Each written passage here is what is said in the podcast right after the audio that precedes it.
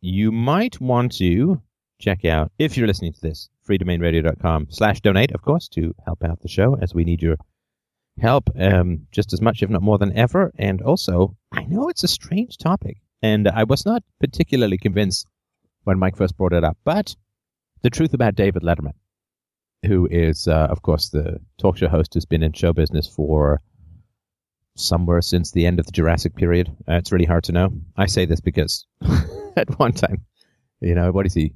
He's in his 60s, 68 or something. He's got an 11 year old son.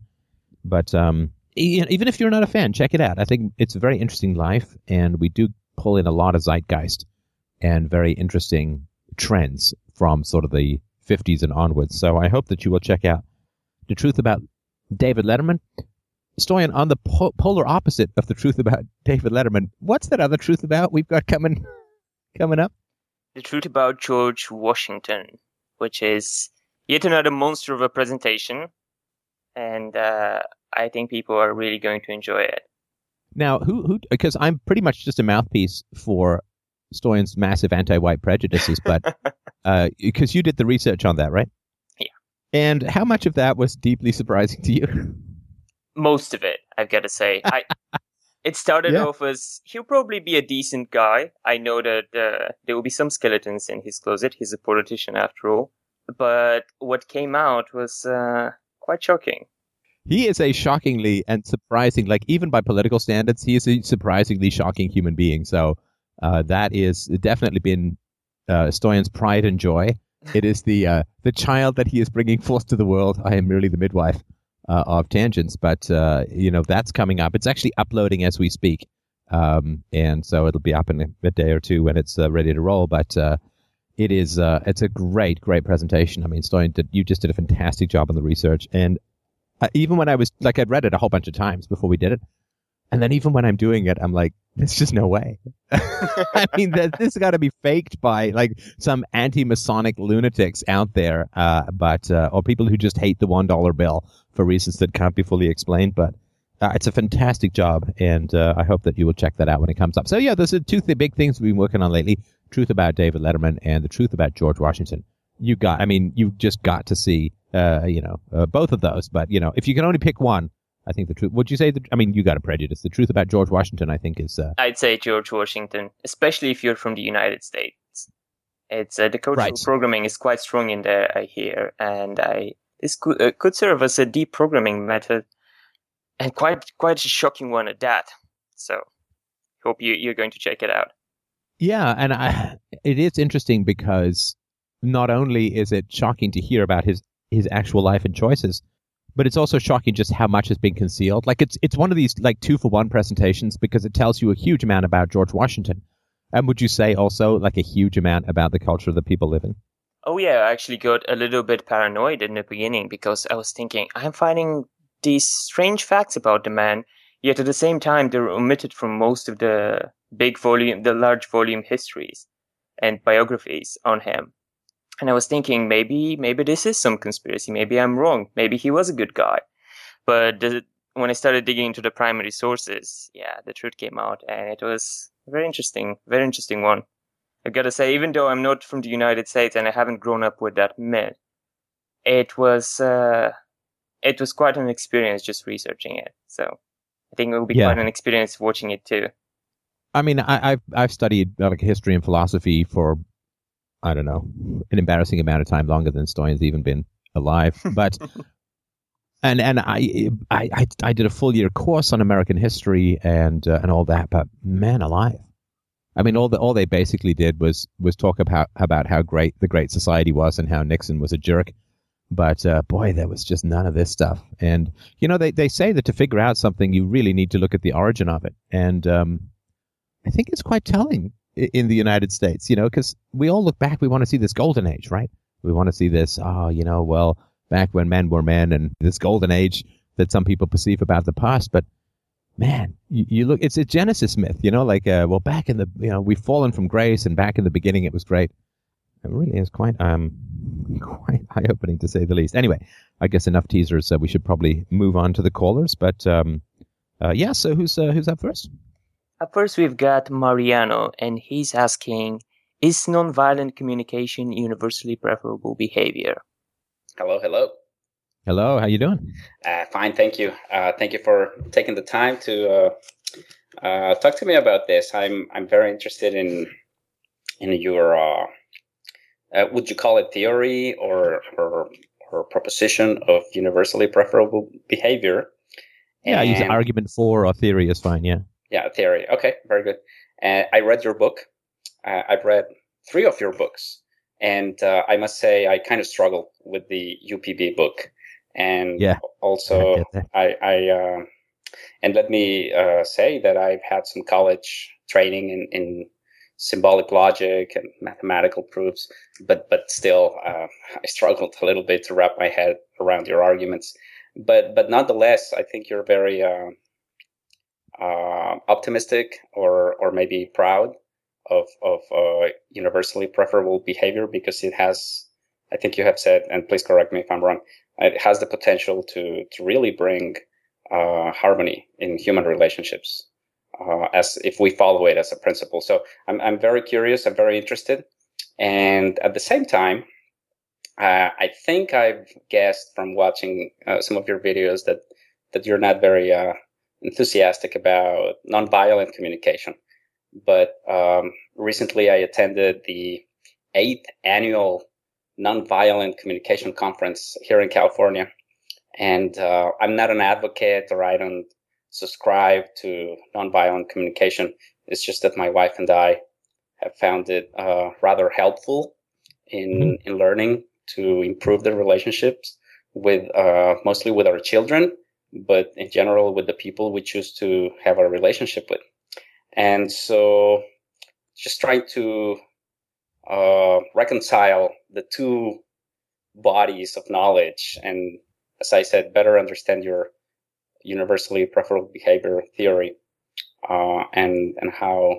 I mean, this can be a very short call if you want, or we can. Oh, I, I don't think it can. yeah, yeah. No, it, it, it, can only if we assume everyone's familiar with everything, which of course is not Right. you know, very helpful. So let, let, I'll just do a little bit on UPB, and I'm sure you're far more the expert on nonviolent communications or NVC than I am. So l- let me just do a very, very quick bit on UPB, and then I'll let you do N- uh, NVC, and then we'll we'll put our acronyms together and see if we can make something FUN. but uh, so uh, UPB is short for Universally Preferable Behavior, a rational proof of secular ethics. People can get this uh, free book at freedomainradio.com slash free. Uh, very briefly, it's saying that uh, ethics must be universal, otherwise they're not ethics, they're aesthetics or choice or preference or something like that. And for uh, a proposition to be uh, to, to be virtuous, to be ethical, then it must universally apply to all people at all times, under all circumstances, and so on. And uh, so, for instance, you you can't say "Thou shalt steal" is a valid ethical proposition. Uh, two men in a room cannot both steal from each other at the same time. They can't both steal from each other at the same time because if stealing is universally preferable, then everybody must want to steal and be stolen from. But if somebody wants to be stolen from, it's not stealing anymore, right? I mean, if I put a washing machine out in my front driveway saying, take me, then I can't really complain if someone takes it that they've stolen from me because I want someone to take. Uh, so if you take someone's property with his or her permission, then it's not stealing. And so stealing can only occur if stealing is unwanted, and therefore stealing cannot be both wanted and unwanted at the same time. It can't be universalized. And the same is true for uh, theft and rape and, uh, uh, sorry, for, for rape and, and murder and assault. So theft, rape, murder, and assault, those are the four major bans in ethical systems. None of them can pass the test of universality, and therefore we can be uh, confident rationally that um, um, ethics involves bans upon rape, theft, assault, and murder. Uh, and again, this is a very brief overview. We go much more. Uh, oh, I go into much more detail in the book. So um, that is a, a, brief sort of theory of ethics that uh, I've worked on that don't rely upon the enforcement of the state or the dictates of a deity in order to uh, be valid, to be sustainable. And they also don't reply. They also don't rely on do you agree with this already. You can become you can come to the argument believing that murder is great and theft is great and so on, and the theory will still uh, hold hold sway.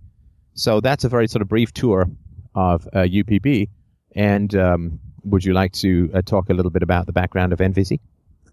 Uh, well, yes, and I, am no expert. Um, my the extent of my expertise or my knowledge is just I, I read the book uh, Nonviolent Communication by Rosenberg. He's he's the author, the, the person who put this body of knowledge, and, and I come to understand that it's it's it's kind of a sizable uh, body of, of techniques of communication techniques uh, for human interaction and conflict resolution.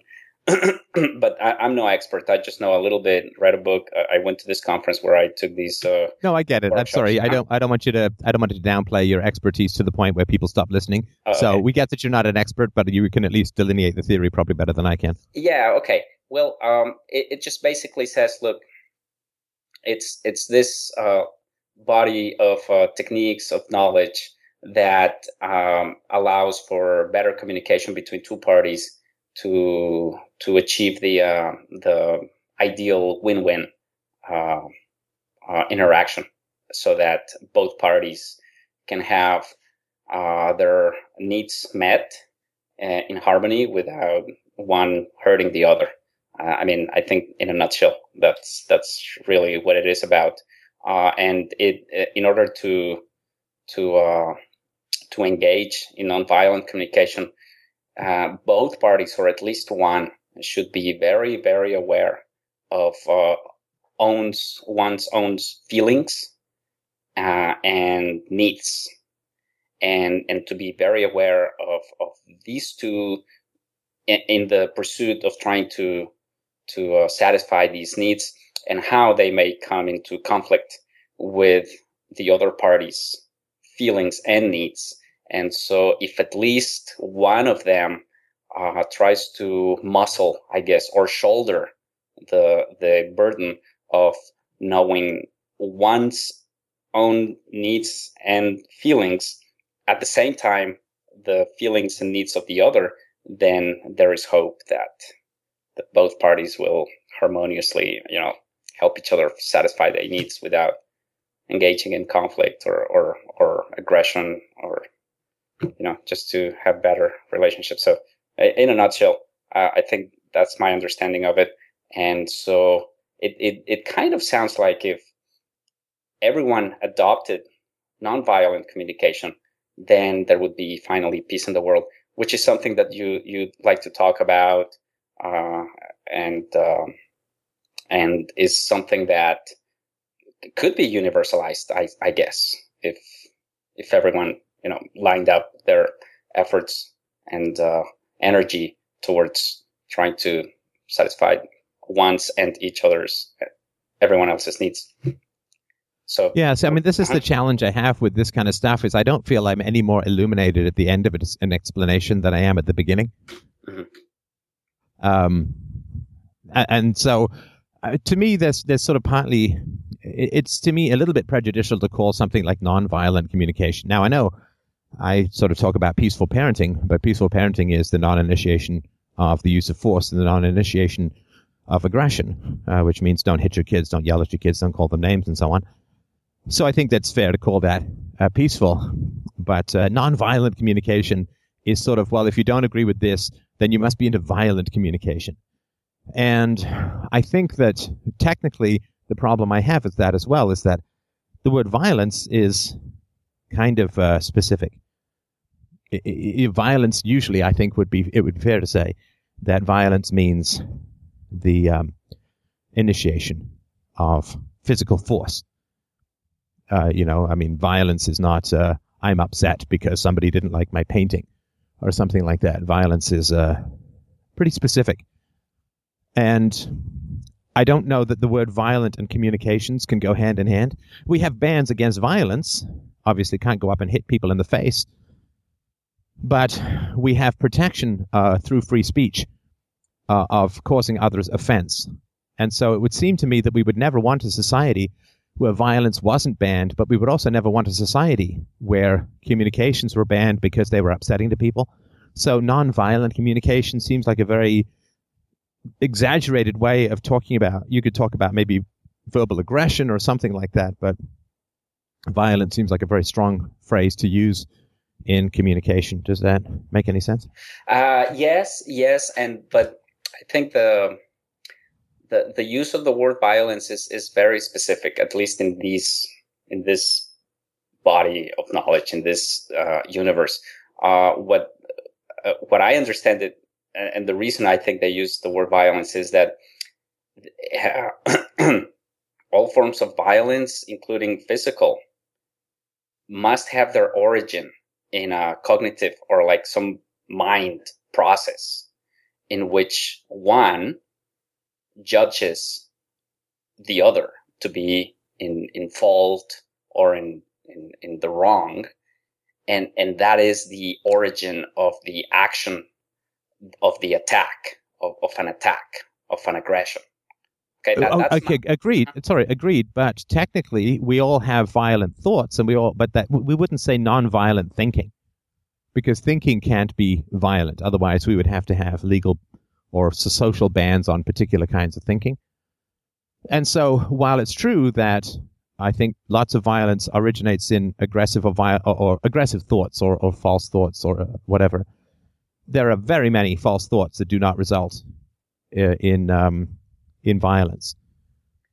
In physical violence, you're right, but but the mere, I think uh, my understanding is that the violence equates judgment in, in a very broad sense and in my amateur way of understanding it. In other words, the moment you cross the line of judging somebody in and, and I may be wrong, but in, in in the NVC world, that that means violent communication because you have judged. Uh, you must keep yourself from judging others in, and in particular when you communicate with them to to achieve nonviolent communication because that so is. so hang on the, but what does mm-hmm. what does judgment mean what does judgment mean uh it's a personal assessment of uh, good uh, right or wrong in in someone's behavior like for example yeah, but uh-huh. but sorry, sorry. And again, I, I know I'm, I know you're not an expert, but this is sort of what I would ask: is that isn't calling something non-violent communication judging negatively those who are communicating violently, and then saying, well, the thing you need to do is not judge? I mean, it's a ju- it's a very judgmental term, right? Like if I said anybody who doesn't agree with me is practicing violence, everyone's against violence, you know, like in general, right? And so it's kind of prejudicial, but it seems like a very judgmental thing to say, well, this is nonviolent communication, therefore everything else is violent communication. And the first thing you do is not judge people, but even saying nonviolent communication is judging people who are doing something else. Isn't, wouldn't that be the case? Uh, I don't know. I don't know. I, I didn't think about it that way. and, and I don't know why judgment would be so bad. I mean, now, because I mean, it, again, and I know you're not a, an expert, but it depends what people mean by the word judgment. Right? I mean, does it mean being judgmental? In other words, just saying, "Oh, I don't know, this person's bad because oh, he's Chinese, and you know what, the Chinese are like being prejudicial or something like that." But uh, that to me is not the same as having a, a judgment of someone. Yeah, well, like if, no, it's. I'm sorry. Go ahead. Go ahead. Finish. Oh no, I was just going to say that no, it doesn't really necessarily have to be something associated uh, with morality, like this person is wrong. Uh, it, I think they even in NVC they even go farther in saying, like for example, when I may tell my kid, "Son, you are eating too much ice cream," that is a judgment of how much ice cream he should be eating, and therefore that would be violent communication. So, so if I want to have a good relationship with him and, and if I want to really uh, work to help him satisfy his needs, I should keep myself from using that type of language because it will foster a reaction in him, a defensive reaction, because my judgment of my having, uh, my, my having judged the amount of ice cream that, that he's eating may, uh, is, is is is a judgment, therefore is uh, violent. So uh, anyway, that's wait. so does he uh-huh. equate? does he equate saying to your child, "You're eating too much ice cream," as a form of violence? Uh, I th- I think that's that's what they would say. Yeah, uh, because okay, when when engaging in conversation or when you're trying to communicate with someone, or or when one perceives the world, you know, stuff happens around us, especially when we are with somebody else. Th- there is uh, an observation, uh, a perception component to the interaction. Like, sure. for example, like, for example, my kid is eating ice cream. That's an observation. Okay. It's independent of any judgment that I may attach to it. Okay. And so to practice nonviolent communication, I should be very aware of the difference between the observation and the judgment that I may attach to it. So, so when I see my kid eating ice cream and that may trigger a feeling in me. And that feeling may be very complex, like, oh my God, maybe it, it, it may be fear that maybe he's going to get sick and get diabetes and, and die or something scary like that. That may trigger uh, uh, a judgment on my part and try to control him. Okay, and, and this is I just came up with this example, but it, it hopefully it'll illustrate uh, the thinking here. Uh, and so I may proceed to go from the observation to the judgment. And that's crossing the line of, of what they call violent communication because I, uh, violent, uh, judgment is the language of violence. Um, and it, it doesn't help. It, it, it actually hurts the relationship in, in the way it goes. I mean, there are better non-violent ways of trying to help my son not get diabetes or whatever I'm afraid of than than trying to control him through through judgment because the cost of using judgment uh, may be too high. That's yeah. Anyway. I mean, I, I sort of get that. I mean, you want your child to not eat badly because of the ill health effect, ill health effects on your child, right? I mean, and and we all want you know good health and, and all that. So we all want to eat well. Now, of course, you don't want your child to put down the ice cream because your child is frightened of you being angry about him eating the ice cream, right? Like you don't you like if you feeling tense or angry or scared about your kid eating the ice cream, you don't want your child to modify his behavior because of your fear or anxiety because that's not teaching the child anything other than modify your behavior when other people are upset with you, which is, you know, not really a lesson that I think people want for their kids if they sort of stop and think about it. Now, the reality, of course, is that your child may be eating too much ice cream, and you know we all all subject ourselves to that from time to time. And uh, but there is a fact called that's too much ice cream. You know, ice cream has a lot of sugar in it and all that, and cavities and and all that. So uh, and you know, not only that, but you know, sugar is a very powerful drug, and there's uh, mood changes that can happen. There's addictions that can happen to sugar. That you know, and also excess fat that's garnered in childhood can often last an entire lifetime and really can predict a lot of social problems. So, so I mean, there is a fact called too much ice cream, but you sure as heck don't want your kid. You don't want to yell at your kid, stop eating all that goddamn ice cream, and have your kid not eat the ice cream because you're upset because then they're not responding to any facts they're just appeasing someone who's upset which is probably even a worse life, life lesson than letting them have too much ice cream mm-hmm. yeah so um, but but if we want to stick to the technical use of, of the meaning of violent the word violent in non-violent communication uh, that that's what it means when when you attach uh, judgment to to an observation, uh, and and so again, nonviolent communication is this big body of techniques of how to engage in communication with the people that we're associated with, and it seems like. I mean, it, it almost sounds like what Gandhi used to uh, advocate for with his nonviolence. That he said, if everyone uh, rejected violence, if everyone rejected uh, aggression, then there would be no need to use violence at all, right? Uh, which is similar to the non-aggression principle, right? If if no one throws the first rock, then there's no need to defend yourself.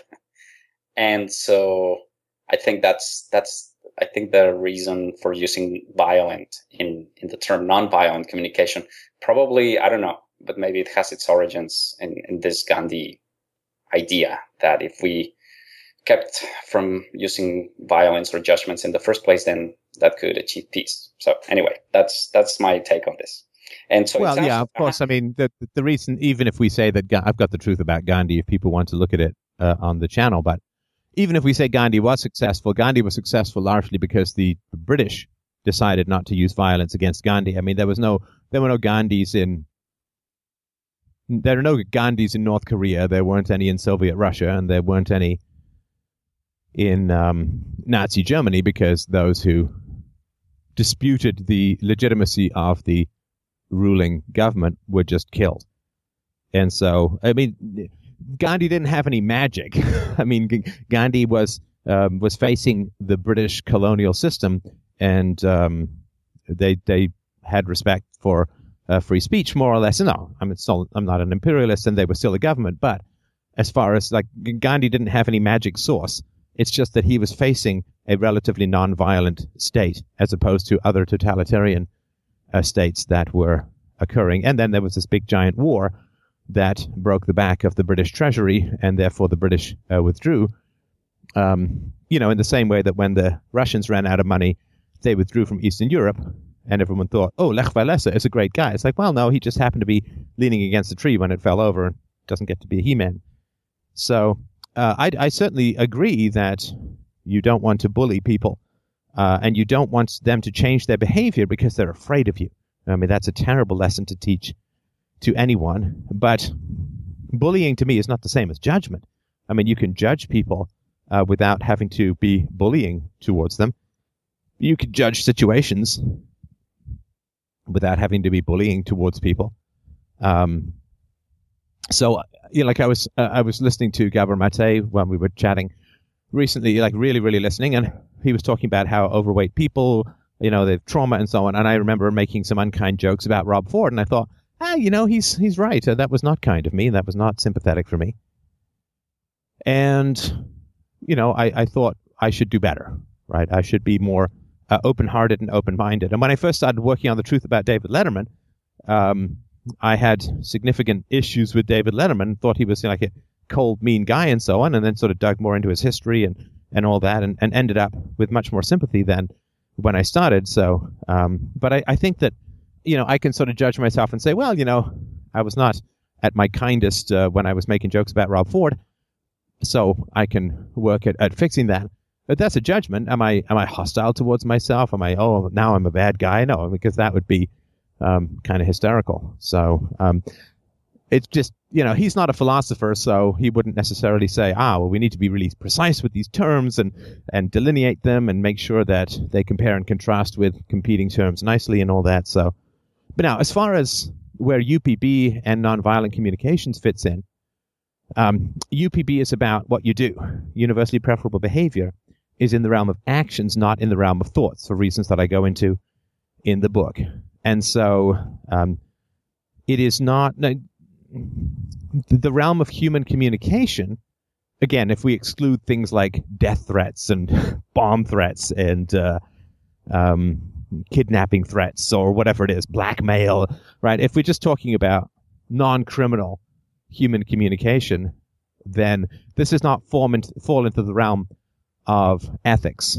You, you, things like politeness, being on time, being considerate, and so on these form under fall under the category of what is called in the book APA or aesthetically preferable actions. It's nicer if people are on time. It's nicer if people are polite. It's nicer if people tip their waiter or philosopher. But you can't enforce that through violence. You can't shoot people for being late. You can't shoot people for being rude. Because these situations are avoidable in a way that somebody initiating force against you isn't.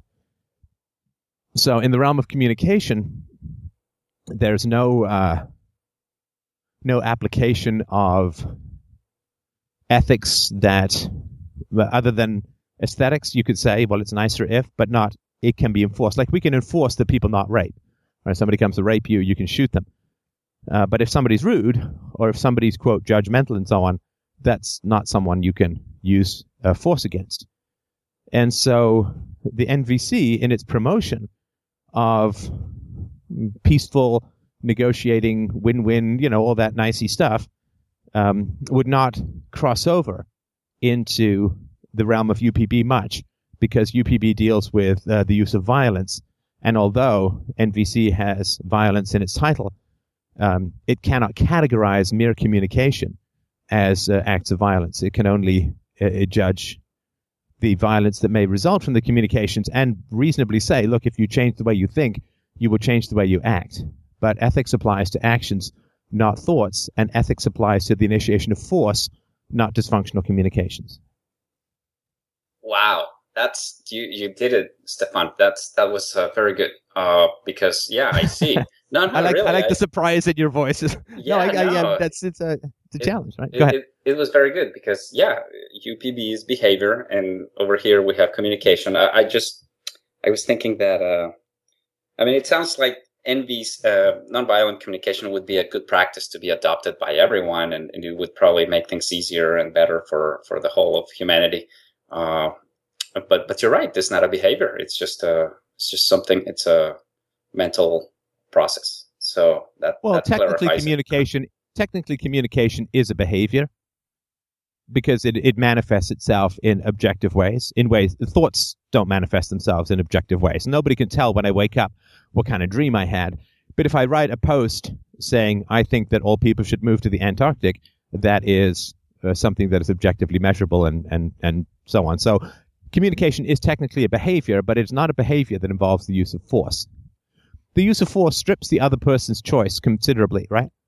I mean, if I'm your friend and I'm continually late, you can just not decide to be my friend anymore. Or you can say, well, I'm going to show up an hour, half an hour later because you're half an hour late. You have many choices and options with me just being late. It doesn't, you can go. You know, if we say, oh, I'll meet you at nine o'clock to a movie and I don't show up till 9.30, you can just go to the movie and without me or whatever. It, doesn't cut down, like me being rude or me being inconsiderate, it doesn't really cut down on your choices that much.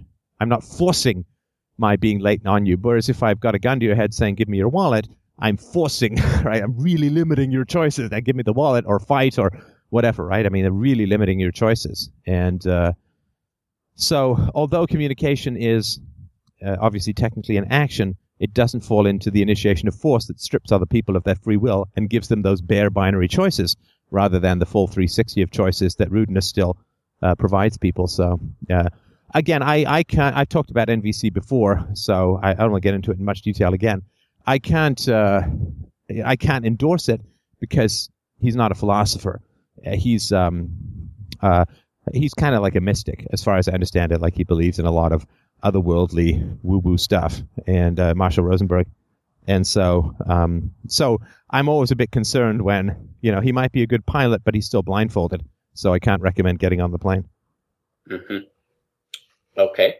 Yeah, very good. Thanks. That's that was helpful. All right. Thank you very much for the call. It was really enjoyable, and uh, feel free to call back anytime. All right. Thanks. Bye bye. All right. Thank you so much, Mariana. Thanks, Mariano. Up next, we've got Pangur, who is asking, I am feeling stuck. It's been about two years since my significant other left. We have two children, one of whom is an adult, and one on her own, uh, and on her own, and one who lives with me. After finding you, I began to parent peacefully for the, the last year and a half. The problem I am having is determining determining what to do when my needs and my child's needs are in conflict. Am, I am trying to heal myself and prevent as much damage as I can to my child. How do I determine when the benefit of my long-term well-being overrides her short-term needs for her long-term benefits? All right. All right. Nice to meet you. How you doing? Um, nervous as hell, but uh, doing all right. How are you doing? I am terrifying. It's important to remember that. No, I am. Absolutely intimidating. just Sorry, go have ahead. a lot of respect for you, so it's it's just kind of an honor to to actually be talking to you and have you take a question. So, and Well, I appreciate the call in, and and what a great topic. I mean, this is it's like I mean, this is what we just talked about mismatches of needs and and how to solve them through communication. So, way to stay with the trend of the show. Good job. And uh, how how old is your da- is it daughter? yeah, I have two daughters. Um, the one who's living with me is nine now. Um, Right. The other one's nineteen. Right. Okay. Now let's uh, just talk about the nine-year-old, since Mhm. um, that's probably where it's it's more of a challenge. Can you can you think of an example where there was a mismatch of needs. Well, I mean, it's it's currently kind of going on. Um, I have uh, I have a physical disability, and um, um, I've, seven years I've been I've been trying to get treatment for it, but I'm not responding to the treatments. And um, Do you want to say what it is? I certainly don't want to probe, and we don't. We can move on if if uh, if you don't No, want that- to. But I'm just curious. No, that's fine. Uh, It's uh, um, get, it's two things. It's uh, uh, psoriatic arthritis, which is a form of rheumatoid arthritis, um, and then um, I also have it's called bullous emphysema, which is a congenital emphysema. Um, I was either born with it or or do, during puberty developed it, but I tend to get a lot of uh, um, lung infections. So, um, and and the lung infection part is actually keeping me from a couple of the treatments for the psoriatic arthritis because of how it lowers your immune system and you become more prone to lung infections. And my uh, my uh, RA feels that the other the other options out there would be not if I would die, but when I would die. So he, uh, but we've tried everything else um, that I that he feels um, is uh, safe for me to do. Um, And so, just for those who don't know, and you know, correct me where I go astray. My knowledge in this is as limited as my knowledge in most other things. But given that arthritis, if I remember rightly, is when your body uh, uses the immune system to attack your joints, correct. that uh, anything which lowers your immune system would also reduce the arthritis. But of course, if you're prevalent to infections, I remember this from going through chemo. Well, it's not good, right? Right, that's correct. And uh, I have it um, even for the arthritis that I have. I have it on. I'm I'm like on the severe end of the spectrum because it's in over ninety percent of my joints. So Yeah. So it's constant pain, right? yeah, yeah, it's constant pain. I'm so sorry. That that's that's horrifying, and and I, I yeah, huge sympathies. Nature's a bitch. What can I tell you? Yeah, but I mean, you know, it's I, I'm I'm coming to terms with it, and and I really thank your bomb in the brain series for for a lot of it, um, just because because of my my my childhood, I can see how that may be affecting my health. At you know, because I'm really not that old. I'm you know I'm late 40s, but um, but I'm glad to hear you say that's not all. I'm not. I'm that that I'm in that bracket too. So yeah, not that old, I hope. no. So But that's a lot. That's a lot of disability to be dealing with at late 40s, right? yeah yeah, and um and uh and what what ended up happening is um i i started looking into all natural treatments um after the last round uh just didn't work i mean it wasn't even effective just for the psoriasis so i started looking into all natural treatments and i found something and it actually works for me but it's illegal in my state so uh, No, no, don't you understand? They're protecting you. yeah Yeah, I'm so sorry. And just uh, we don't have to go into this in detail, but just for those who are listening, uh, you have you have an ACE or an adverse childhood experience of nine, correct which is basically like other than a direct airstrike from a meteor made of acid, nothing that could have happened bad in your childhood didn't happen. Is that a fair way to put it? Yeah, yeah. I uh, um, yeah, it was a war zone. I have I have PTSD and uh, a panic disorder, um, major depression, um, and general anxiety. So Right. yeah, um, I was uh, I was also uh, a rape victim. Um, so And this was as a child, is that right, or was that older? No, well, the I had a foster brother who was six years older than I was, and uh, he began raping me when I was six um, for about two years. And then when I was 11, um, I was on a family vacation with another family, and they had a 17 year old daughter, and and uh, she forced me into sex when I was 11. So, Right. um, yeah, uh, and that's kind of the and other- I just, I mean, that's horrendous stuff. I have massive sympathies uh, for you. I mean, there's the the amount of the lack of protection, the lack of guidance, the lack of security. I mean, these all have, as you know, as I know, right, just just very long lasting effects. So I'm incredibly sorry, of course, that you went through all of that monstrous stuff. thanks. Thanks. I'm I'm I'm still working through it, um, and that's kind of the other thing too. Is um, I've had several. I, I I moved out of state um, for for about seven years, and then I moved back, and I was doing very well out of state. When I came back, it, it was just I've had I've had several health official, uh, mental health like therapists tell me that Right. what what I really need to do is move. So uh, Because there's like localized triggers, is that right? yeah, yeah. It's, uh, one of them put it. It's like you know, I'm trying to support uh, my significant other, two kids, a house, and everything, and having an army of demon army of demons attacking me constantly. So Right. she was like, the yeah, best and I just I just sort of wanted to point out that um, you know when I sort of say to people, "Hey, you don't have to spend time with abusive people," it's sort of like saying to a guy who was repeatedly mauled by tigers, "You don't have to have a tiger as a pet." Yeah. You know, like we we would all understand that if you're repeatedly mauled by tigers, maybe not being around tigers would probably be a reasonably decent idea, right? In the same way Right. that we say to soldiers who are suffering from PTSD, you know, don't prop your eyeballs open with toothpicks and watch Saving Private Ryan over and over again. Probably not going to help. no, Uh, so these localized triggers, they're sort of outside of our control right. because they occur very much at like the spinal level.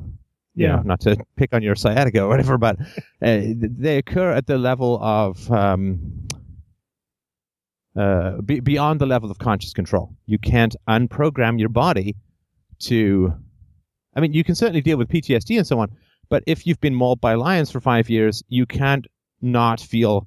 You you can ne- ever never ever be indifferent to lions. That's all I'm basically saying. So Right. Well, I had, I had one therapist said kind of like, "Yeah, I can recognize when I have the flashbacks, but the one thing she's like, what you have trouble controlling is that that that she called it the whisper, that that self talk that you were doing at that time to get yourself through it, which was not healthy because it was more more the you know well because I'm a bad person and because da, da, da, da, and that starts whispering in the background and that's harder. It's probably healthy at the time, though, right? I mean, because that Well- was kind of what was necessary to get you through. Because if Right. you start really blaming those around you, they tend to escalate their abuse. correct. So to, to internalize is a way of just keeping yourself safe. I'd rather me punch me than someone else punch me. Correct. Correct. So, and, and to catch that, and, and I actually, I've, I- I've been like thinking about it in terms of bomb, bomb in the brain. It's like, because all, most, most of my, well, a lot of, a lot of the, the abuse that I suffered was before I was, you know, six, eight years old. Um, Right. the attempts on my life and everything else. It's just, it's my brain just wired itself that way. And when I get in contact, those pathways reopen, you know? So being Yeah, and it's funny how you know, like in in college campuses these days, there's this. I don't know if it comes out of a whole generation of helicopter parenting, but there's this. Uh, oh, you know, don't don't let people be exposed to to arguments or or speech that might upset them. You know, tr- include trigger warnings if people are talking about rape statistics or something like that. I mean, if they're Christina Hoff Sommers, Summer, sorry, not if they're Andrea Dworkin. And there is for a lot of people, there's this recognition. Oh, these these triggers and so on, right? but particularly for men, but you know, for victims of child abuse, uh, when we say, "Look, I need a break from my environment," uh, people are like, "Oh, that's you know, that's bad, right?" So apparently, Right. rape statistics are trigger warnings that you need safe rooms and teddy bears for, but abusive families, you should just be able to will your way out of it, right? Right. Oh, and I, I don't know how many people you know say to me like, "Well, you should be able to make it here." There's no reason why you can't overcome it here. You know, that was my here, ex- what does here mean? my home. You know, my my hometown where I'm living right now. My ex Right. was like, I tried to get her to move a couple of times, and and at first she'd be like, "Yeah, you know, that'd be fine," and then when it come down to it, she would want to move, and then Now, eh, sorry, when you say your hometown, does this mean the town where the abuse occurred? yes, Right, right. you know and her big thing was it doesn't make any difference. You should be able to overcome it wherever you're at. And i'm i just i have Yeah, by which logic, women should never ever be hostile in divorces, right? right absolutely. Because you should just be able to overcome it and not be hostile. In fact, you should never divorce a guy because you know just overcome it and whatever, right? sure oh i know it's good for goose not good for gander so Right. yeah so but you know when it comes to my daughter i'm trying to peaceful parent i, I really love i love that i love i, I just i I, I wanted to have a happier life than I had. I'm sorry. Of course, of course. No, no, don't worry about it. Go on. You don't want to pass it on, of course, right? Right. I mean, I've always been hyper, especially because I had daughters, and knowing that I was sexually abused, I was always like hyper vigilant about, you know, not not passing that on because you hear that all the time. But Right. uh, um, I want, although that was a little bit detrimental to my older daughter because then I there was a lack of touch that was Right, right, right. you know right. appropriate but you know so she didn't get a lot of a lot of touch from me where my younger daughter's now getting more of a father kind of thing. But i want her to be happy and i know right now she's in a tough situation with you know her mother being uh, gone and and i talk with her all the time and and and any any parent out there uh, i recommend the uh, the uh, uh, parental job performance review because uh, it was the scariest thing I ever did. But it was Wait, you mean that's That's not an official thing? It's just something I've I talked about. I'm sure other people have as well, where you sit down and say, "All right, we've had enough of a 180. Let's do a 360. How am I doing?" Right? right, absolutely. I was talking. I- um, sorry, just just interrupt, but just so people know, like I, I sort of practice what I preach. Like I was talking about, we were talking about some fictional characters in a book that we're reading with um, my daughter and I are reading together. We were talking about some fictional characters, and like most stories and most characters in stories, they have lessons to learn. You know, you got to learn how to be X, Y, or Z. One's got to overcome a bad temper, and one's got to overcome vanity, and one's got to overcome meanness, and so on, right? And uh, I said to my daughter, I said, okay, well, we went through, you know, what does this friend of yours have to overcome, and what do you have to overcome? And I said, oh, and what does Daddy have to change? What does Daddy? If I was a character in this story, what lesson would I have to learn? We had a great conversation about stuff. You know, it's uh, it is important. It is scary, I guess, if you don't do it often, but uh, it is important. yeah, no, the first time was really scary, but after that, I, I really, I really enjoy it actually because uh, Right. it it helps me improve my fathering. So, um, but I, I kind of got stuck in this. You know, I right now she has a very big need for safety and security and and and um, and familiar things because she she's kind of feeling torn apart going between two houses and and uh This is the nine-year-old. Yeah. Right, right, right. And when did you and your wife split up? about two years ago Right. right. Sorry, you mentioned that at the beginning. Okay, got it. Got it. And what's the, so? What's the kind of conflict um, that uh, that you have with your nine-year-old that you think philosophy might be able to help you with? Well, it's it's basically like, okay, um, I've asked her if she wants to move, and she doesn't want to move.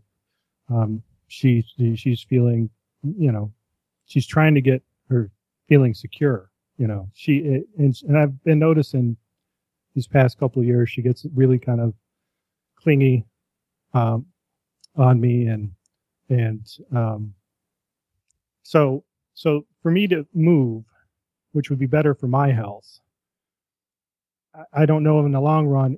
I mean, I think in the long run, having a healthy dad mentally and physically is, is the is a net plus for her. But Right. I don't know at her age right now if moving, you know, and, and part of it was also, and this has changed in the last two weeks, but part of it was because she doesn't like her mother, and she does not she spends very little time with her mother. It's three days a week, uh, like after school till dinner time. And Oh. yeah, and um, and she she was sleeping over there, but when she she slept over there once a week, and but when she was sleeping over there, she was constantly calling me at like two in the morning because she couldn't sleep, and and uh, she'd be very frightened and. And what was she frightened of?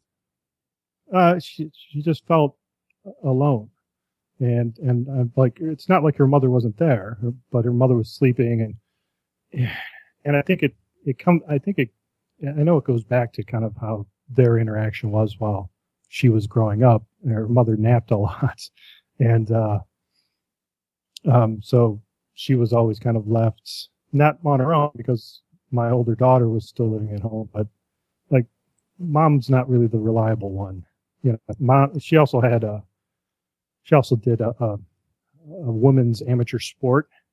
So she was out of the house like night times five, six days a week. And then they would have a travel team and she would go out on weekends to different places. So, um, while she was a stay at home mom,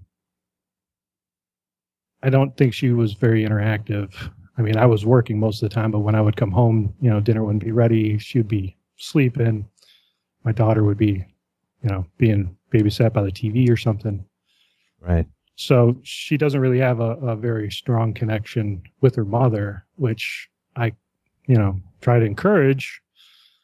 But up until a couple of weeks ago, for me to move out of state would be custody battle and family court. And But you can move without moving out of state, right?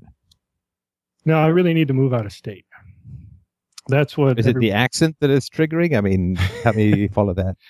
Uh, I've tried moving different places in the state, and it's uh, some of the triggers are just environmental, like almost like uh, climate. I noticed when I moved, and I didn't move that far, uh, but when I moved out of state, I moved about six hours away. But like when a thunderstorm would roll in, the Right. first time, the first time the thunderstorm rolled in when I moved out of state, I was bracing myself for something that didn't happen, and it Right. didn't smell right, and it didn't feel right, and Right. and right. it just knocked whatever that is. I don't even know what that is. It knocked it out. But back here, It's your it's your uh, it's your autonomic nervous system trying to protect you, right? right. Right. Right.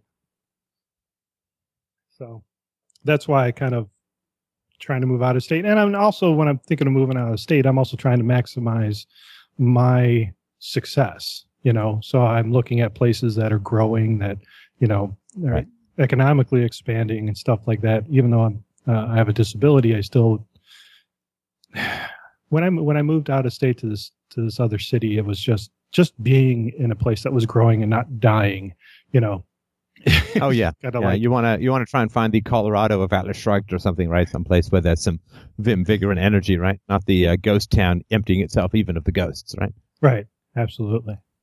So, and, and, and that was my big worry was that, you know, her mother would, you know, take this to family court. And then I'm trying to look out for my daughter. My daughter says what she wants is to live with me, to be with me. She likes the way I parent. Um, um, you know, and so that's her need. And I, and I, I feel that's a legitimate need. It's not her fault that her mother and I have problems. Um, but so that's kind of the that kind of gets to the well, what about you know she has her needs and I have my needs, and they're kind of in uh, two separate places. Well, yeah, and tragically, because you're not in a free will situation, philosophy can't do much for you, Right. right? Because you know you're in a legal situation, and Well, see, that's changed. so I'm I'm afraid the lawyers would win over the philosophers. But sorry, go ahead. No, I understand that. But what's changed in the past two weeks is actually, and this is frustrating to me, but her mother has said two things. There was two things I asked of her. One was to go to couples counseling, and then the other, I had been asking her to please move out of state. Well, she's now agreeing to both of those things. Oh, the mom is willing to move out of state. Yeah, now, Oh, right. but still live in separate homes. Of course, yeah. Right. but she said she's moving willing to move out of state and i just kind of i was dumbfounded because at the time i was i was actually going into mourning because she had told me she had moved on and started dating i was kind of mourning the relationship because for the past two years i've been kind of trying to work it out with her but Yeah. it- part of it was i wanted to see some things from her and i wasn't seeing them so now she's giving them to me but she is like she told me she like I moved out, but I never moved on. But now she moved on, and I was shutting the relationship down inside myself and dealing with you know kind of mourning that loss. And then she turned around and puts these two nuggets in front of me, and I'm just Right. kind of like, I mean, I'm arranging therapy because I think that would be the first thing to do, anyways. But then, if that clears that hurdle of now I don't have to worry about legally moving out of state. You know, we don't have to worry about a legal battle because if she's willing to move, then fine. That still is that the best thing for me to do is you know take my daughter out of that. I've been trying to think of a win-win situation for her. Like, if I get to a place where, you know, maybe the cost of living is cheaper or whatever, and I can school her, and then her mother stopped that. But we had talked about different types of schooling, and she really was interested in Montessori. So I'm I'm was kind of like, well, here's the maybe the win-win. If I can move somewhere where I can afford to send you to Montessori, you know, is that kind of an offer that you make to to make a child? You know, or is that too big of an offer? I don't know. Am I just making too big of a deal of it? I just don't want to hurt her. I don't. I I want her life to be. I want her to grow and to flourish and to and to and to be ca- content and happy with herself and her life and Right. Well, if you can, you move to a state where the treatment for your ailments, uh, your disability, uh, is more accessible. yeah see i could do that and and because to me once once i get this my body under control my ability to to earn more money is going to increase because Right. Right. I'm not going to be in constant pain all the time. Even if I go back to an employer, because I've owned my own businesses also throughout my life. Um, even if I go back to an employer, I can at least say, yes, I can show up to work these days, you know, Right. Right. because Right. now I sometimes wake up in the morning and I'll have a flare up and I can't trust myself without, you know, a, a ton of painkillers and, uh, you know, I barely get my daughter off to school. Right. So, um, yeah. So, th- I mean, it would be almost a panacea for myself. Right. Well, I mean, it seems to me that if uh, it's hugely better for you, and it's something your daughter wants, and it's something that your wife or ex-wife is willing to accede to, I think we've got a plan, right? I mean, I think that's. Uh, I don't want to say no-brainer because that's always kind of an insulting phrase. It's always easier to see things from the outside. Sometimes, well, not always. Some sometimes than from the inside. But it sounds to me like you've got a you've got um, an avenue to a much better life to where not just you have access to the medicine, but your mind space is so much better. You're more available to your daughter. And your wife is willing to go to couples counseling, which, if you have a chance of resu- res- resurrecting the relationship, sounds like a, a great plan. Well, I I don't know if it's going to go that far. I mean, I always hope, uh, but um, eh, Yeah, if, if, If- she works, you know, the if people make that choice, Mhm. then there's almost nothing that they can't do. If they, if they make that choice, you know, if they say, "I need to change, I need to grow, um, I need a trophy more important than some sport," which is the trophy called being a great wife and mother and person and all that. So if if they make the choice, you know, I mean, I remember once I had a friend many years ago, and he was um, he he was going through a divorce, and I don't know whether this is good or bad sort of clinical practice. What do I know? But he said that he went to couples counseling to try and save the marriage, and the therapist after the first session took him aside and said, "Listen, your wife is not going to change." like you need to find a way to live with her the way she is or you need to move on. But i'm telling you your wife is not going to change.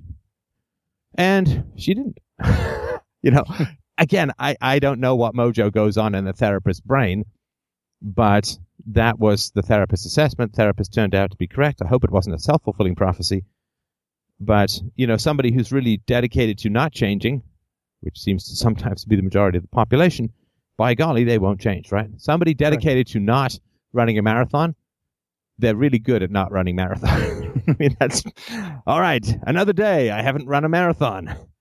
Good Right. for me. My bucket list uh, is is is still, uh, you know, batting a thousand. And but if people do try to decide to change, and you know, it's hard to hard to know what's what's suddenly going to click for people. I mean, gosh, if I knew that, I'd be walking around the planet with a big giant clicker. But I, I read a blog, like, I don't know, this has got to be like 20 years, no, 25 years ago, whatever. I read some some guy's blog who he, he woke up. Now, what happened was, and this is, you know, back in the day, probably when you could rationally discriminate in the healthcare system, but uh, he had, uh, he was an ex college athlete, I think. He kind of let himself go and he got a message from his insurance company because he went and get blood work and weighed and all that. And they said, dude, you're heading for an early grave. Your, your health insurance is going to go up considerably because you're overweight, you're Mhm. blood pressure is bad, your you know heart is bad, and and all your liver is fatty, and just all this kind of crap, right? And you know, some people are like, those idiots don't know what they're talking about. uh, thinness is a conspiracy. I'm going to keep going on. But this guy was like, whoa, kind of a wake up call, right?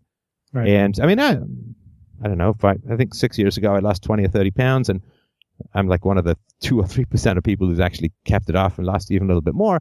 And it's just because you know you go like, well, I don't want to be that guy. Yeah. if it's only a pound a year, I still got hopefully 40 more years. I don't know, end of my life, 230 pounds or whatever, 235. Mhm. So you don't know what's suddenly going to click for people. I don't know if it's just a matter of intelligence or, but I think that self-reflection and meditation and yoga and all these things can be really good. Therapy, of course, as you know, I'm a huge fan of, but you don't know what's going to make people click. Well, what one day people may just, you know, they can just wake up and say, you know, I mean, I don't think you wait forever because you know life's short. You got to make your rational choices, but Right. it can. It can. I don't know the answer as to why some people change and some people don't. It was sort of the very first call-in show we ever did on this show. We talked about that, and I'm not sure that I'm. I, I think that in the lack in the lack of information, people can't change. You know, how many people Right. in the 17th century are going to sail to America? Well, zero percent of those who don't have a map or know that America exists will ever end up sailing to America, right?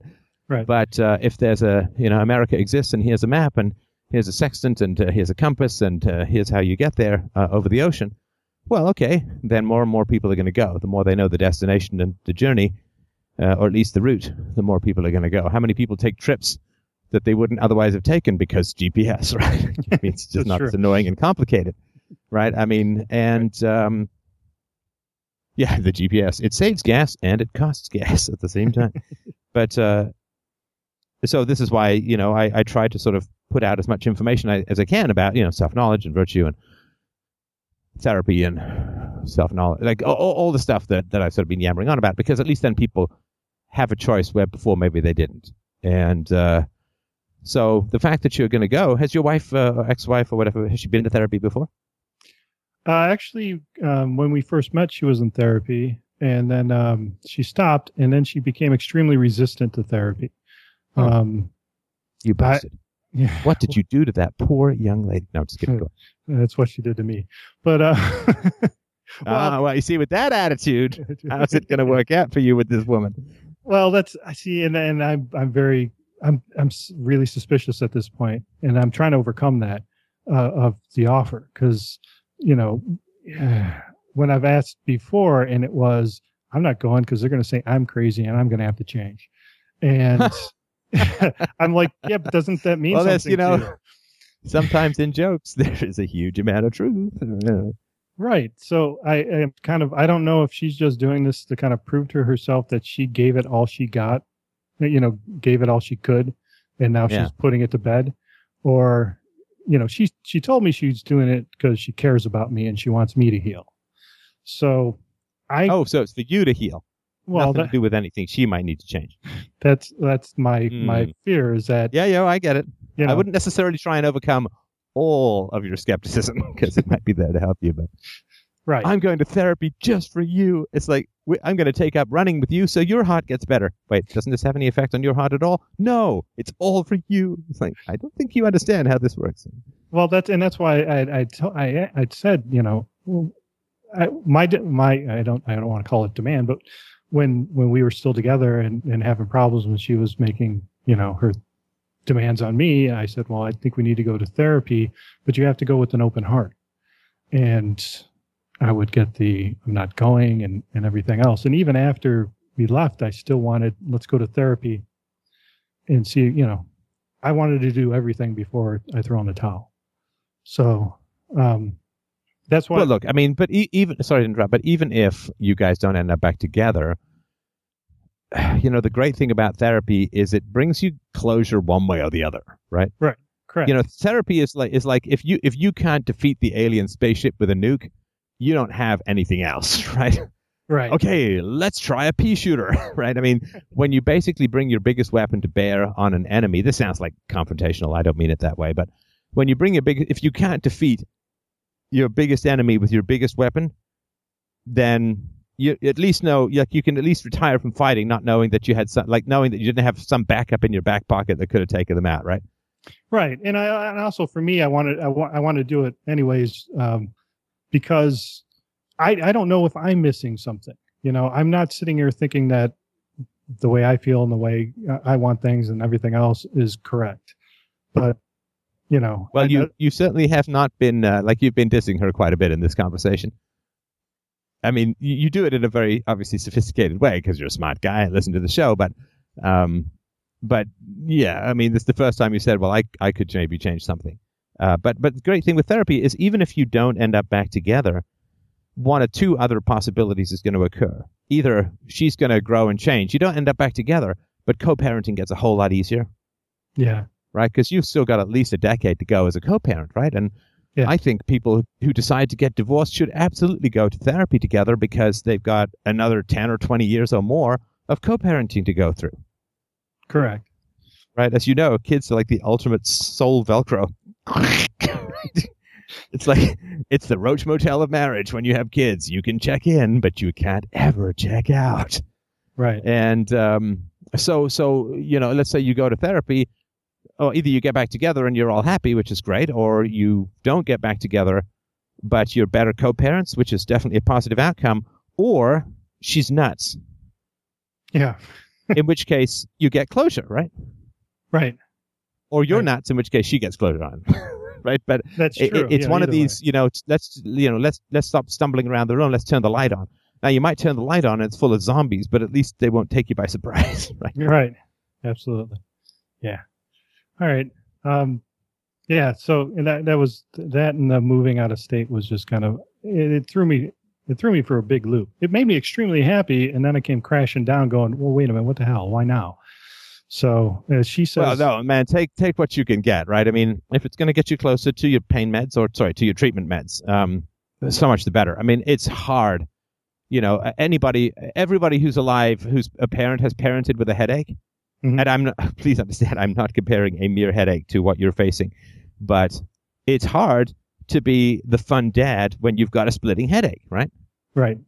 Right. And know. you know, yours is more like a continual migraine, right? So it's really hard to be who you want to be with your daughters when you're in constant pain and when there's this yeah. uncertainty. You know, people who, um, like I have this uh, little forearm ache, right? Uh, for carried my daughter too long for a couple of days a little while back. And, you know, I'm waking up, I'm like, oh, how's my arm? You know, and then throughout the day, I'm like, oh, how's my arm? And again, this is like 0.00001% of what you're facing, but it, it consumes your mind, right? Like, how am I going to be tomorrow? How am I today? Is it better? Is it worse? What's going to happen? Right? The, the, it's not just the, the physical pain, it's also the mental preoccupation that occurs. Correct. With this kind of stuff that makes you much less available to other people. So, yeah. it, man, if you can get to the meds and you can get to non triggering environments and, and your wife's willing, uh, and your daughter's, yeah, go, go. I can't, you know. And you know, maybe it's a trap, but where you're in is a trap. So at least there's like maybe it's only fifty percent chance of trap. Right now, you got hundred, right? So right. So, but if my daughter is not willing to go, do I just override that? Wait, wait, your youngest? Yeah, my youngest. She doesn't. Uh, and why doesn't she want to go? Just right now, she's just feeling um, insecure in her in in her life. Um, she's well, no, come on, that's that's a bit abstract. I mean, well, is it is it like she's got friends that she wants to stay? Is there a neighborhood that she wants to stay? Is there a sports team she's on? That like, there's got to be something specific. She's not on any sports teams. When I talk to her, she just she's her biggest complaint is you know she doesn't like being most well she doesn't like going over to her mother's and and when I ask her about moving from here, because even I, the first time, because I don't need a three bedroom house anymore. And right. I was just looking to pare down just to kind of help with some stuff. And she just, she started getting very upset about, about moving because this is, this is the one place that she still feels like home. Uh, and, and, and she's told me, she's like, she has a hard time calling it her home because, you know, technically she has a home with her mom and you know so right and and, and i'm like but you know just say my home because she keeps she was referring to your home and i'm like well it's, it's your home too and right. but she doesn't feel okay. comfortable sorry let me, let me give you a speech that i would give to her okay And you know, obviously, I'm not trying to write your script, but these are sort of the this is the speech that I would give to her. I would say something like this. Look, I mean, you've you've had it rough. I mean, you you got a divorce that's two years fresh. You got a mom that you're not enjoying to go and see. And by the way, the fact that you don't want to go and spend time with your mom is something that we need to sit down and talk about with your mom because that is not, I'm sure, what your mom wants. And we need to find a way that you can feel more happy and more comfortable being with your mom. Your mom and I, the first thing we do is, you know, well, your mom and I are going to go to couples therapy. She's agreed to do it. We're going to go and do it. And during, as part of that couples therapy, I'm going to bring up that we need to find ways that it's more inviting for you. I don't want you to get on the hook. I don't want you to get in trouble, but this is something that needs to solve because you're still over there three days a week. So that is something I am absolutely committed to working on. I don't want it to be taken for granted that you just don't have fun with mom and there's nothing we can do about it. That's not fair, right? So I am fully dedicated to trying to find a way to get your needs met mm. with your mom so that when you're over there, you're not calling me at two o'clock in the morning, but you're happy. I, you know, I, that's my job. It's not your job, right? I'm, I'm the adult, you're the kid. So it's not your job to do that. It's my job. And I'm going to work on that 150%. That's number one. Number two, we have, like, you're nine, and you shouldn't have to deal with these decisions. You really shouldn't. I mean, it sucks. I don't want you to, like, I don't want to say this is equivalent because I am the adult. I sure as hell don't want to be dealing with arthritis and uh, lung infections half my waking days. You know that. So there are things that happen in life that suck, but they don't have to suck as much as we think they do sometimes, right? Um, you know, there's an old quote says there's nothing good or bad, but thinking makes it so. There's some truth in that, right? I mean, it's not always what happens to you. It is to some degree what you think of it and what you do with it. Mm-hmm. And I can't be the father that I want to be if I'm in pain all the time.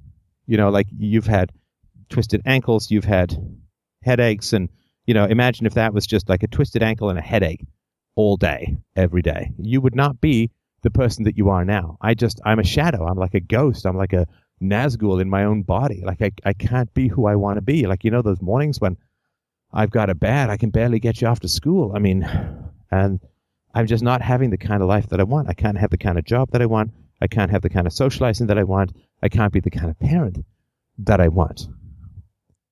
And, you know, sometimes you pitch up tent and then there's bear shit. and you're like, oh, well, we thought this is where we were going to spend the night. But guess what? Bear crap. So we're going to unpack up the tent and go someplace else. Now, you want to stay. And look, the last thing I want to do is muscle that away. And, you know, I don't want to do that at all. And I'm not saying like I don't want to do that, but I will. Like I'm so dedicated to not muscling away your wishes that there's so many things that we can do to find out how we can both get what we want. I am not going to muscle you into doing this because that's just being a bully and it's just using, hey, I'm bigger and I have more legal rights and you have to come with me. Like I don't want to treat you like you're a mole. I go on vacation, the mole comes on vacation. Like, this is not fair. So, but the reality is that I can't work here. I can't be the father that I want. I'm in constant pain. There's a stupid government that maybe some guy on the podcast will tell you all about at some point in the future. But there's a stupid government that won't let me get the medicine that I need. Uh, it's illegal. Like I go to jail for taking medicine. I drive two hours and I'm a good guy for taking medicine. This is the crazy world we live in, but that's not my fault right? I didn't make that. I didn't vote for it. I'm in charge of it. I didn't pass it as a politician. That's just the reality that I have to deal with. You know, pitch up your tent. Oh, bear crap. Let's keep moving, right? Mm-hmm. And, but we have to have a principle that we have between us that I want you to get familiar with as you get older. And I haven't always modeled this principle or demonstrated it, and neither has your mother, but, you know, we're working on it. And that principle is there's no ruler in our relationship. There's no ruler in our relationship. Our relationship, I dare say, ought to be a form of benevolent family anarchy. No ruler. Your needs don't rule me. My needs don't rule you. So that means that we don't get to say, well, I don't want to do this. And that's the end of it, because that's making your needs or your preferences the ruler of the whole family. And that's way too much power for a nine year old. And frankly, it's way too much power for a 49 year old So I don't have that power, and you don't have that power.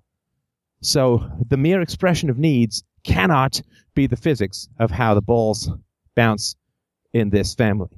My needs, your needs, mom's needs, they don't make things work. Because all that means is that you only have to have needs, you don't have to negotiate. That you're there and therefore the other person can't can't be there. You have your needs and therefore I can't have any needs. Hmm. and we don't want that. We don't want that as a family. That is not how I mean that's exactly what went wrong with me and your mom. Yeah. One person had needs and the other person had to switch off their soul or fight to the death. right? Not Right. much fun. No. Not much fun. So we have to find a way that we can get our needs met without someone being in charge. And I don't know exactly what that looks like in terms of how or, or, what needs get met, right? But it means that we have to keep looking until we can find something that everyone can live with. Now, if you get everything you want, you won't get everything you want, right? This is the paradox, right? So, my daughter, if you get everything you want and you get to stay right here, then you get a dad who's in pain, a dad who's frustrated, a dad who's uh, unable to to have a career, and therefore you don't get the dad that you want. You can have the home that you want, but you can't have the home that you want and the dad that you want. You know, I hope that I rank somewhere in the equivalency scale of a three bedroom house in your heart, but um, you can't get both. Now, I want to find a way that you can get a house that you want and a dad that you want. I mean, clearly that would be better, right? And so instead of saying, well, your needs win and my needs lose, oh, self sacrifice is going to be my cross that I will nail myself to from here to eternity, all I'm teaching you is that you don't have to negotiate. You just have to have needs and sit until people, like a rock in a stream, that just goes around you. That's not going to be healthy for you, and that's not the kind of relationship that you want. Because if I let you do that to me, you, tragically, you're going to end up with a template called, well, the way to get along with men is to have needs and have them change which means you're going to end up with some spineless, annoying, passive-aggressive weenie guy uh, for for a husband or a boyfriend, and that's going to drive you crazy. And going to be like, "Oh gosh, why is this going on? Men are like this." It's like, nope, that would be my fault, right? So I don't want, I don't want that for you.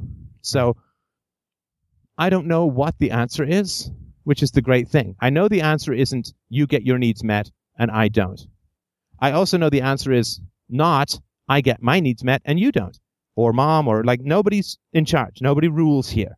It's a negotiation among largely equals. You know, you're still nine, so there is that annoying. Your brain still has 15 years for maturity to go, but um, nobody nobody's in charge. Now, if nobody is in charge, and let's pretend that this was some other family or some other problem, you know, like these problems you read about in these puzzle books. What could be some potential solutions where we could sort of figure out how this family, this other family, might get people's needs met without anyone being in charge, without anyone being the ruler. And then maybe you could start, she'd talk about how much she loves the house and all that and how much she wants to stay. There might be some tears and so on. And yeah, let her express her needs. You know, one of the great liberating things in a relationship is to let somebody else express their needs, express their thoughts, express their feelings, and don't feel like it's something you have to change or fix or react to in some particular way. But just, uh, yeah, you're feeling sad.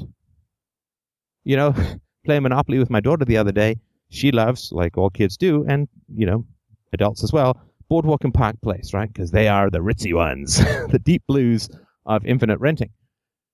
And uh, she didn't get them, and she was sad, right? And I, I don't know. I got Park West and Boardwalk, a Park Place and Boardwalk, and she was sad about that. And I'm like, oh, tell me, you know, that you really these are really special for you, right? This is how you won the last two games was having these, and you really like to win just like Daddy does, and right. So I was, you know, she was telling me all about how she felt so sad about not having these these, and I'm like, I don't, I'm like, uh, oh, here, let me give them to you, right? I mean, that's not the solution. That's just a way of squelching her feelings.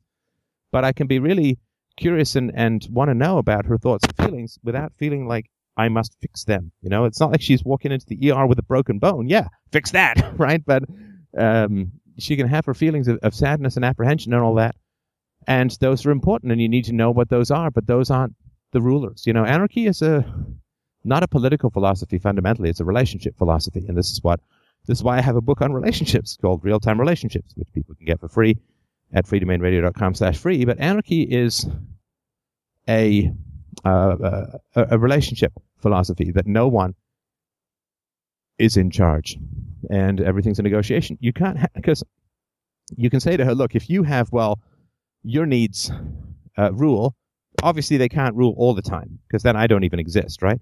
So it means that in, if you and I are going to have the standard, it has to apply to both of us, in which case both of our needs rule, which means in our conflict, like when we have differing or opposing needs, we have no solution. But that's exactly where we need the greatest solution, which is nobody rules.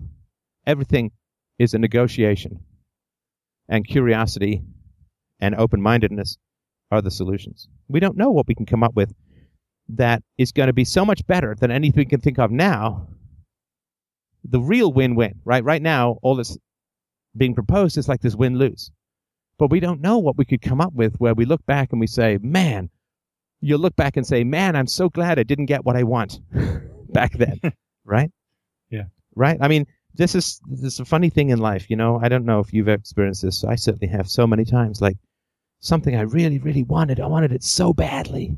I wanted it so badly. And I didn't get it. And now I look back and I say, Oh, thank God I didn't get what I wanted. My God, I'm so glad I didn't get what I wanted. if I'd have got what I wanted, my life would be, well, not as great as it is now.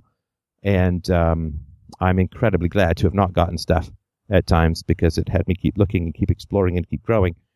And, uh, you know, thank goodness that, uh, you know, some woman I asked out years ago who I could see in hindsight now would have been directly the wrong person. And she said no. And at the time I was like, oh, that's bad. Now I like, met my wife. I'm like, thank you for saying no. I want to send, you know, massive Hallmark cards back through time to the universe saying, thanks for saying no. does that, does that make any sense? Yeah, yeah, it makes sense. I, I just, I, and maybe I'm just being, you know, over, overly vigilant when it comes to her. Cause I, I, what I don't want her to do is I don't want her to, cause I, I see, I see how she interacts with her mother and she tends to placate her mother. Um, she gives in with her wait, mother. wait, wait. Why, why are you, why are we bringing in the mom here? We're talking about you and her. Well, because I, I, I am, I have a fear that, that she's trying, that she'll do that to me. And I don't want her to do that. That, to wait, me. wait, And she'll I- placate you? yeah, like I'll, you know, be discussing something with her and, and I'm not saying she does this. I just, it's just a fear because I see her interactions with her mother and I, I'll talk to her afterwards. I'm like, did you really want it? No, no, I didn't want to do that, but I didn't, I knew she wasn't going to relent. So Well, I- but I you've got to give up. trust your instincts as a father, right? And and if you suspect that she is placating you, then say, "Hey, no placating," right? Right. I and, and I, you know, I, I, and then maybe I'm just being overly sensitive.